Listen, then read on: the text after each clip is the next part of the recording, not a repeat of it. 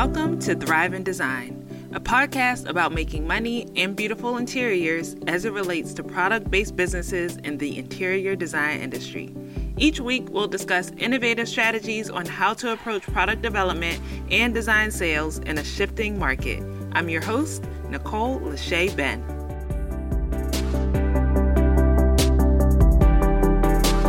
Welcome back for another episode of the Thrive in Design podcast. If you heard season four last year of this podcast, you know that we were diving into a couple of hot topics in the interior design industry, including AI, aka artificial intelligence, and sustainability.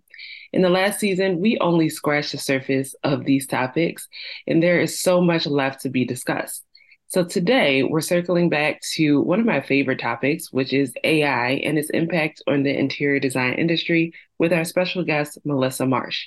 Melissa Marsh is the founder and executive director of Plastarc, a social research, workplace innovation, and real estate strategy consultancy.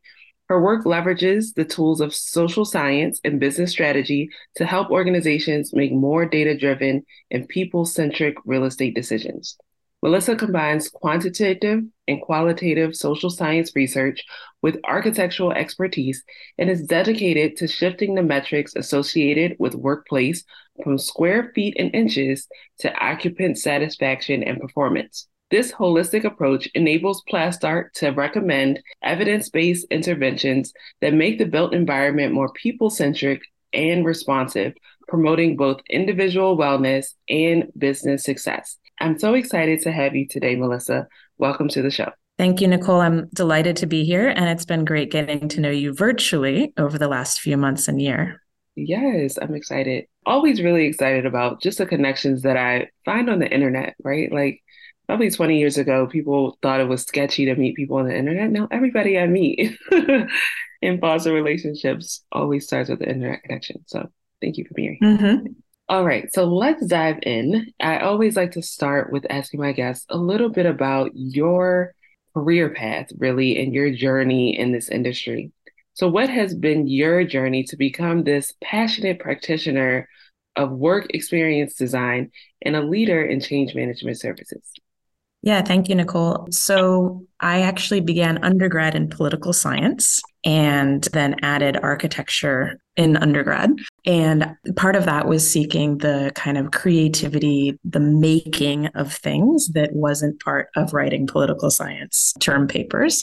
And in my undergraduate career, I also, in addition to architecture, was really focused on understanding the built environment, physical space as an expression of culture, and that relationship between art and space and people and how we create the space around us as an expression of who we are and as a way of connecting with one another.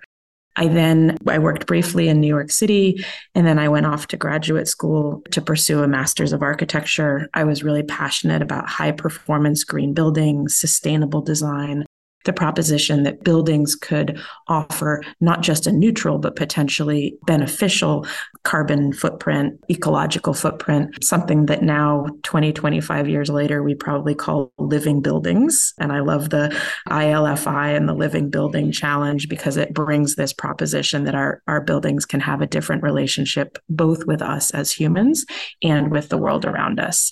Partway through my Master's of Architecture, I learned that the number one energy leak in buildings is human behavior.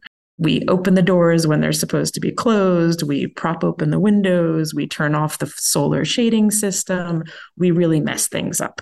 Certainly not intentionally, but there's not a lot of information that is accessible to help people understand what the space is and how it's intended to operate. And so between transport between buildings, the energy consumption of buildings themselves, and all of that, it's really just a tremendous impact on the world around us from a sustainability perspective. And so that was kind of an aha moment for me that we really needed in order to design better buildings to understand the human operating system and to understand people better. So I turned the course of my academic career, took as many classes in everything from cognitive science to human behavior, anthropology, marketing decision making, organizational design, really to understand how people and buildings can get along better together. And that's been my career ever since finishing graduate school. That is very interesting because you would think that well, one, of course, the built environment is related to people, right? Because people are occupying the space, they're using the space, they're moving around the space. And it seems obvious, as you just said it, like this correlation between humans and the built environment, that people wouldn't be properly using it or have this energy leak that they're unconsciously creating within this building. So that could be a whole episode in itself in understanding that relationship and how humans' behavior really impacts energy efficiency and all of those things. So we might have mm-hmm. to back for another episode on that because now I have about 10 questions as a follow up. Yeah. I'd be delighted to do so for sure. Yeah.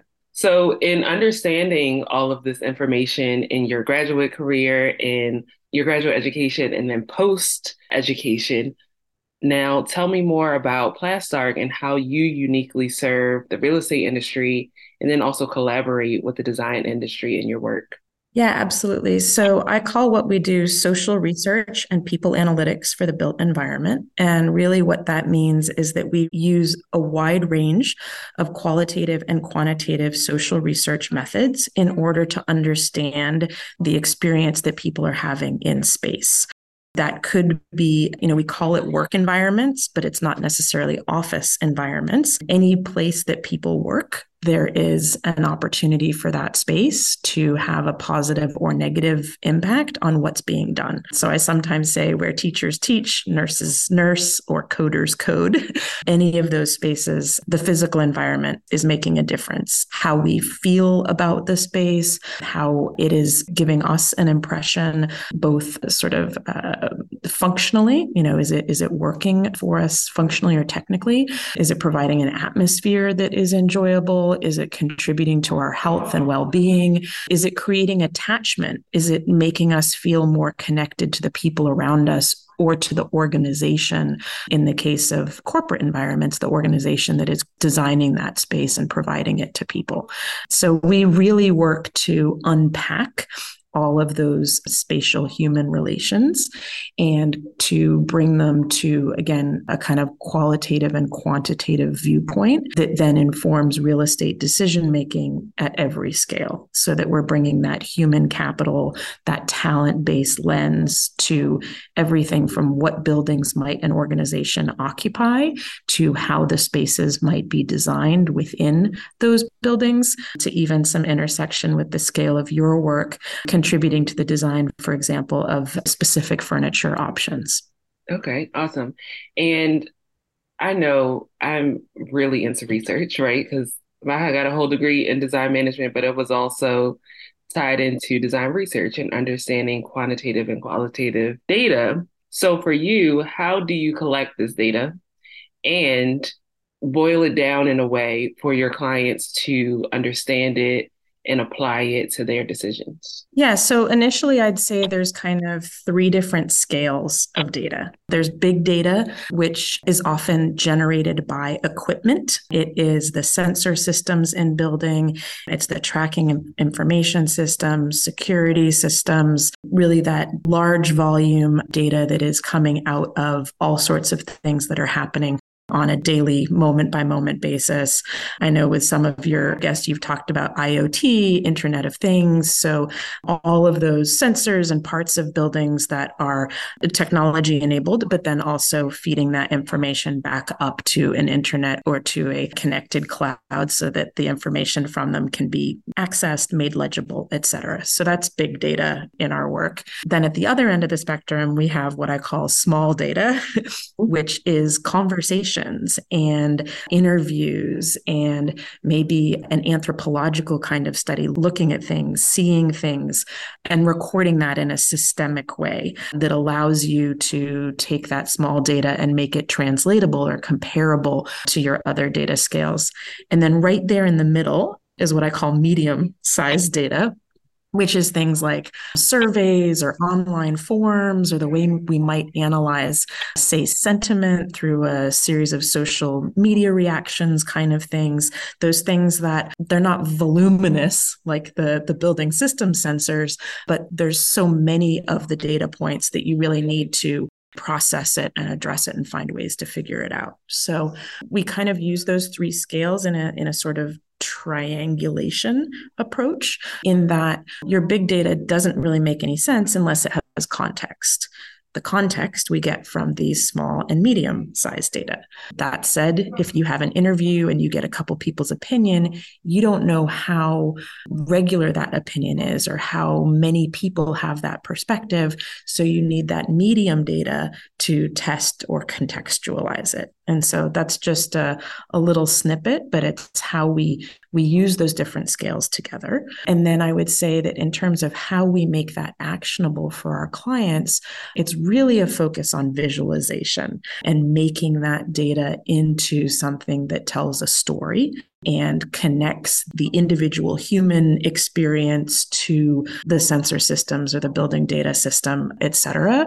That visualization step allows us to have a conversation about the material, to make decisions on it. I sometimes also say it's a little bit like holding up a mirror um, that allows an organization to see themselves in a very different kind of way by seeing them themselves through that data point or that set of data points. So hopefully that answers your question.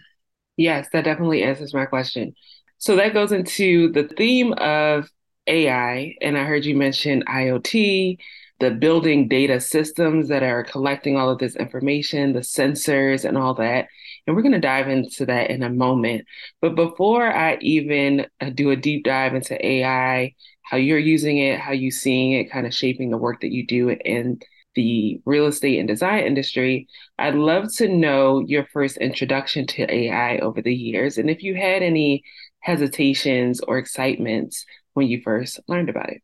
Absolutely. So I I mentioned graduate school. That was actually at MIT. I'm actually here today because I'm a coach for teams in a startup organization called DesignX, which brings teams of entrepreneurs from across the campus together and gives them an opportunity to have coaching and training and learning around being a startup and having a startup. And the in DesignX, those startups are pulled from the the built world. So any startup that is really focused on something happening in the built world, anything from you know, kind of machine learning or the kind of teams that are represented by DesignX include everything from automated parking systems that would make our cities more safe to programs around uh, global warming and ways to predict that to even improved energy efficiency in homes. So the kinds of problems that are being solved by the teams there are really wide ranging. That was a little bit of a tangent,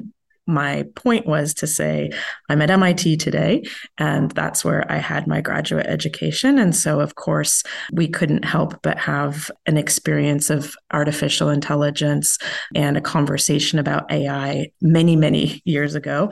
I would even say that a lot of the work that went into the things that we think about now from an artificial intelligence perspective really was work that started back in the 60s and 70s. And the, the pre rework of the things that we can do now from a computational perspective were things like a program that I worked with at MIT called Shape Grammars, where we kind of deconstruct all of the aspects of a design into just a set of shapes and relationships between shapes that are then repeated in different capacities. And that breaks down space into almost the same kind of logic that we think of when we're talking about machine learning or AI from a large language model.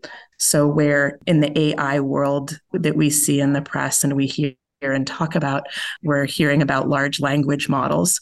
Those are words and phrases and sentences. And in shape grammars, it's an equivalent of seeing what are all of the assemblage of shapes and materials that might accumulate into a design.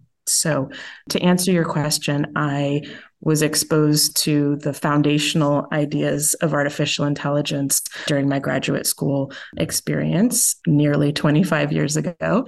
And I've always been a tech optimist. I think that technology is really at the center point for helping us address the challenges that we have as humans, whether that be the things we've already messed up, like with global warming, or the things that we're we're yet to address or yet to find a way to address. And of course, there are there are risks and there are concerns. You know, it's like with any superpower, it could be in the hands of good or evil. But I think really having the experience and focused on what's possible. Yeah. And even that might be another episode, Melissa. How has tech messed up every every i was just recently quick tangent i was recently uh, rereading cradles cradle? Is that the book? No no no. Yep. Yeah yeah. Mm-hmm. rereading cradles to cradle yeah. and uh, it was just talking about the industrial revolution and how it's impacted the environment. And really not even the work that we need to do to undo it but to just like slow the impact that it has had on the earth over the years. So that could be a whole other topic of how has the tech messed things up mm-hmm. for us here on Earth. But we're not going to go down that rabbit hole today. We're going to stay on AI. We're not going to, but I I would just flag that, you know, one of the things that I think people aren't aware of is how much energy and data processing is taken up by video and some of the different things that we've begun using very prolifically in this hybrid world. While we may not be commuting to buildings and using the the same amount of gas for that transportation as we used to, we are still doing things that do take a great deal of energy even if it's just through data processing rather than through a gas guzzling car. Wow. Wow. So many things to think about and so many facets go into all of this that wouldn't even have been on your radar before. So I'm glad that we're having this conversation. So, since you were exposed to AI really early on in your career, even before probably we started coining it as AI or artificial intelligence, are there any ways that you've been leveraging or thinking of leveraging AI in your processes with your clients? Yeah, absolutely. I mentioned that a lot of the foundational logic or structure of AI, both as it's understood now in a consumer perspective, but also how it's understood or, or how it's considered from a design perspective, goes back to work that was done by a wide range of phenomenal people and thought leaders in the 60s and 70s. One of those was a person named Christopher Alexander, who wrote a book called Pattern Language. And pattern language goes through the whole world of spatial experiences, endeavors to document different things in design and why they pair well together, right? Something as simple as a, a bench and a tree a bench and a tree pair well together because it allows an opportunity for respite maybe a shade an opportunity for view etc and the idea of a pattern language in christopher alexander's work is that you build up a set of uh, spaces aspects of spaces, materials that then create an experience or, or create what we might consider a design.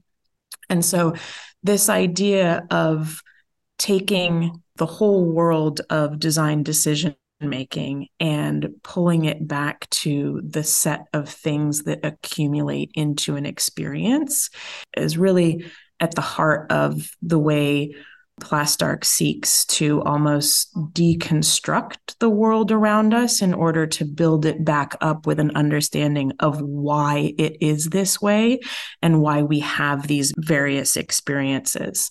I think a corollary in the world of workplace and, and design and management is the word culture, right? You hear culture and you think of it as some big thing, right?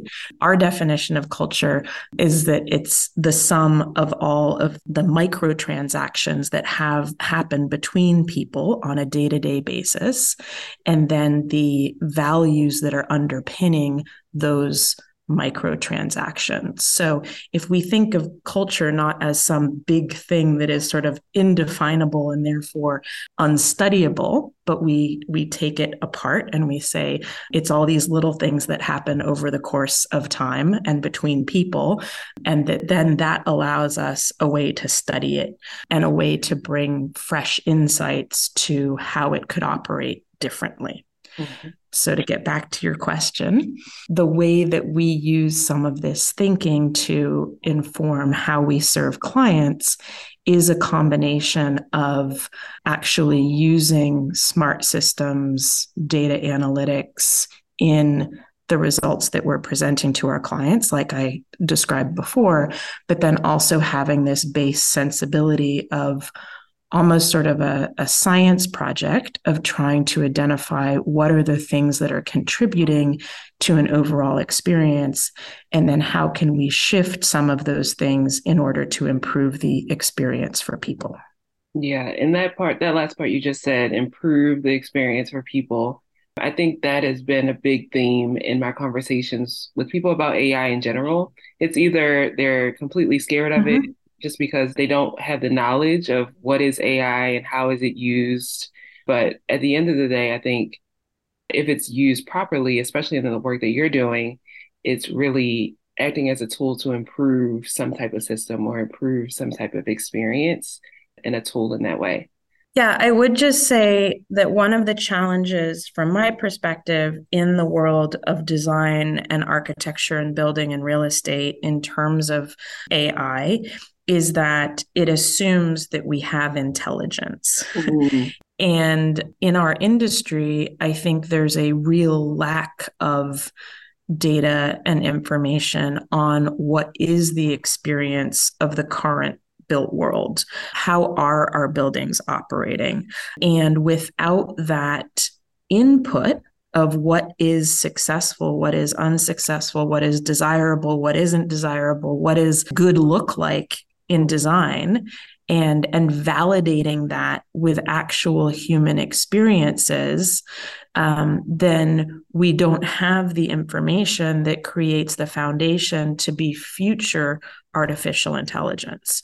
And so I, I jokingly say you know it's the problem with artificial intelligence for the real estate industry is we need intelligence first. That's true. That's true. Because I think people assume that, like, okay, artificial intelligence can just like magically come up with information after you maybe ask it a question or it spits out some form of data, like you're saying, from these systems in a building. But you have to take a step back. Like, how do we even inform that computer program or what have you with the intelligence first from human beings or from that human experience. So that's a really good point. yeah. And really, artificial intelligence is just data processing. So mm-hmm. if we haven't got the data of what is the desirable condition, if we don't have the template, or if we have not discovered what is the best way to accomplish this, that or the other thing from a social and human factors perspective, then we're without the foundation to put into the model to inform the future variations or to inform the data processing. For sure. And that goes into my next questions, really about ethics, right?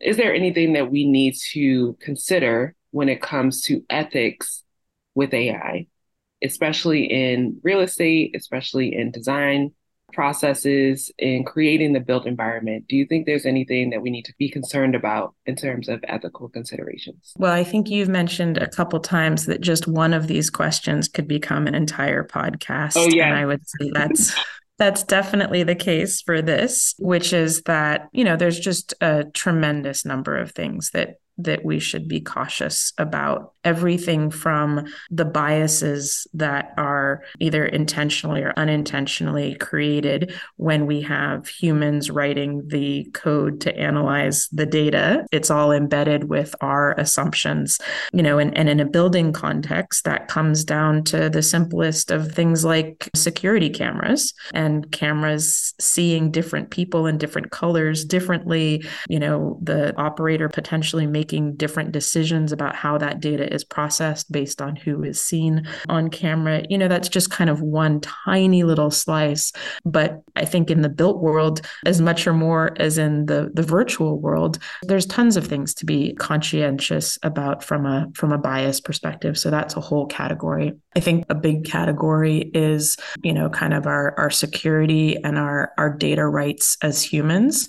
And I think that most people are not even close to aware of how much data is being captured on them or about them. In the earlier days of the internet, there was a lot of activism around things like making it possible for people to see what data is held on them or about them. And I don't think that that's something that has been adequately pursued in terms of sort of data rights advocacy.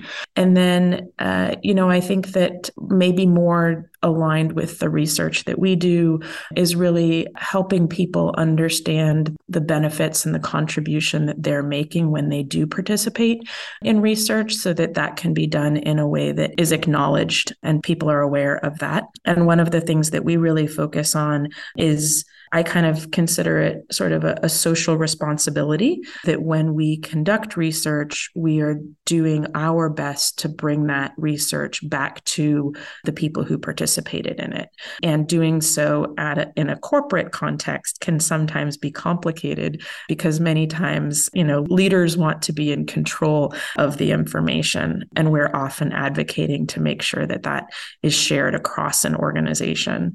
And that even gets to some of the work that we do in change management and change leadership is that I think that the the data and the research and sharing it with people can be part of the transformation, can be part of the change. It's almost like we think of our our Fitbit or our, our self-tracking devices, right? They give us information about ourselves and then give us an opportunity to change something or to do something differently.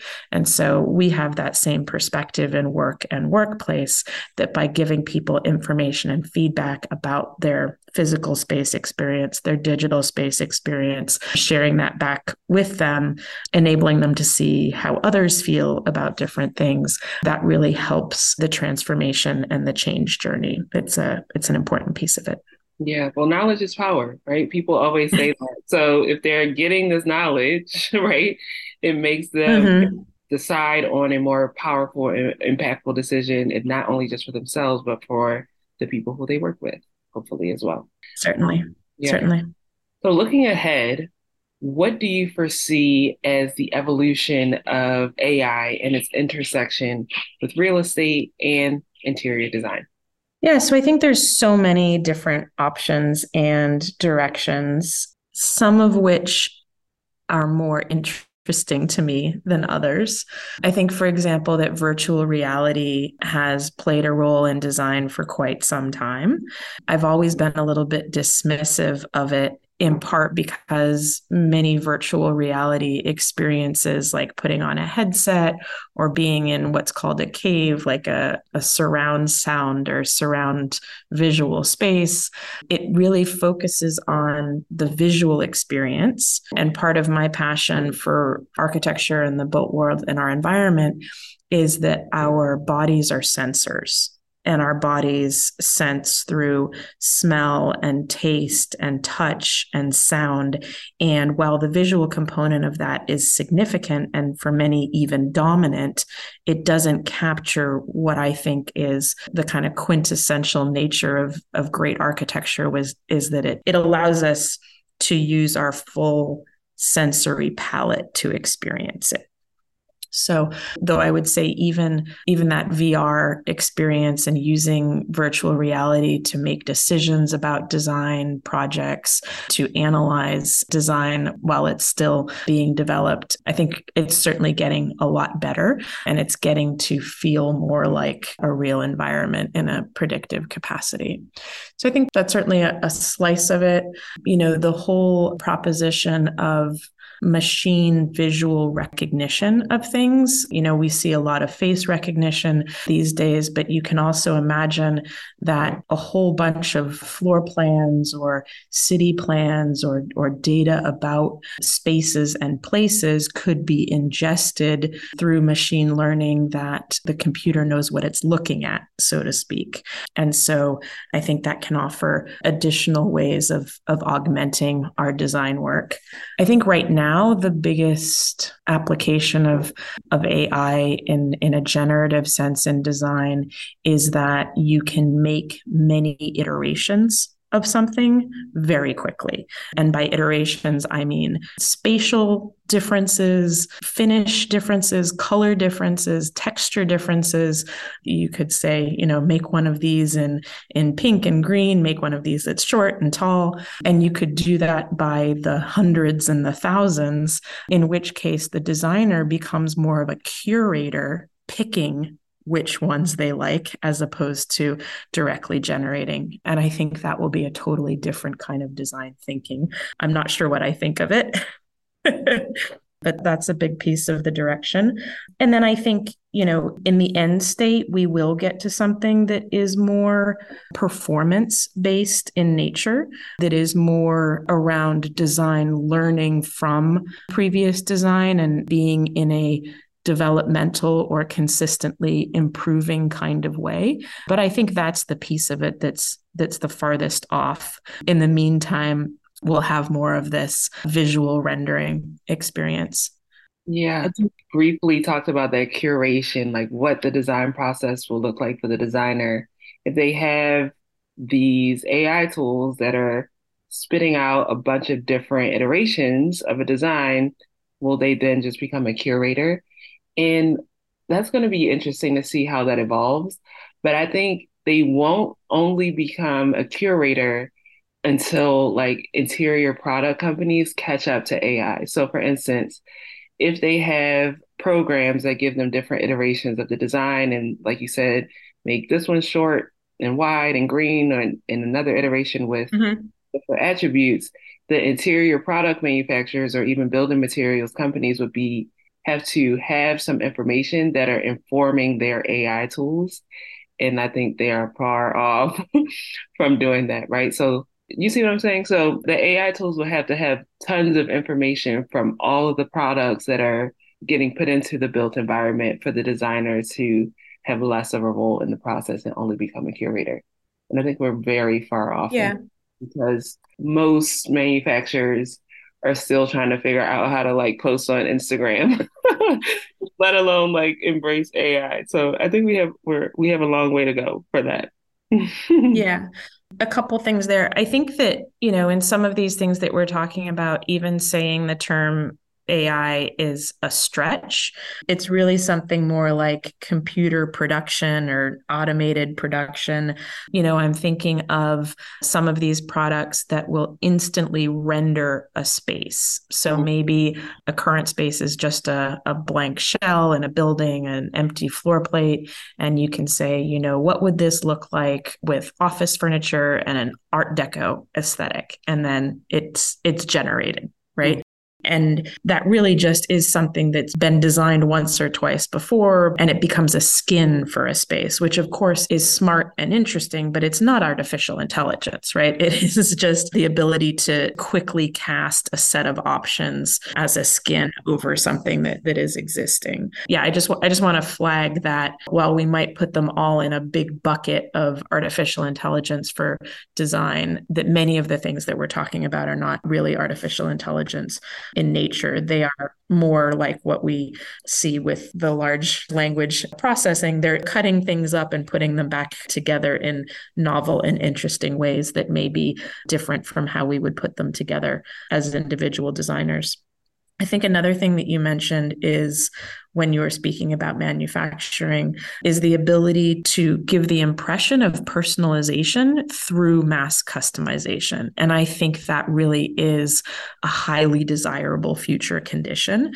You know, you can get your sneakers in any color, you can get patterns on your converse. And i think that the furniture world is has some time to spend on this but i think a desirable future condition is that those are able to be customized a lot more than currently.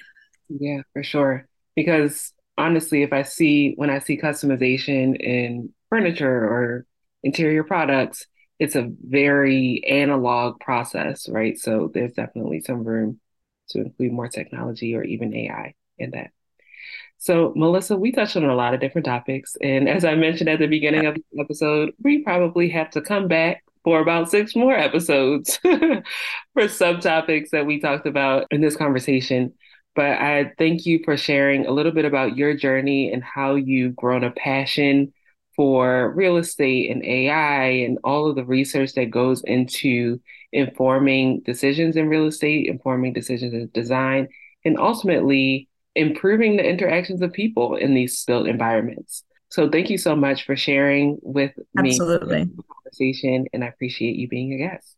You bet. And I would certainly be delighted to come back and have those other conversations with you in the future.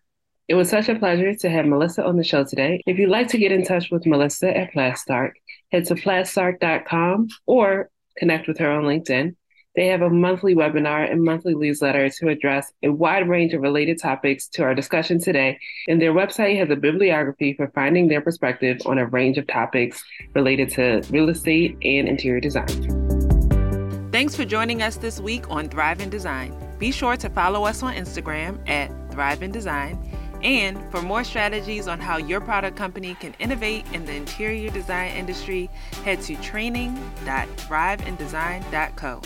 As always, subscribe to the show to catch every new episode and leave us a review so we can continue to create captivating content. See you next week.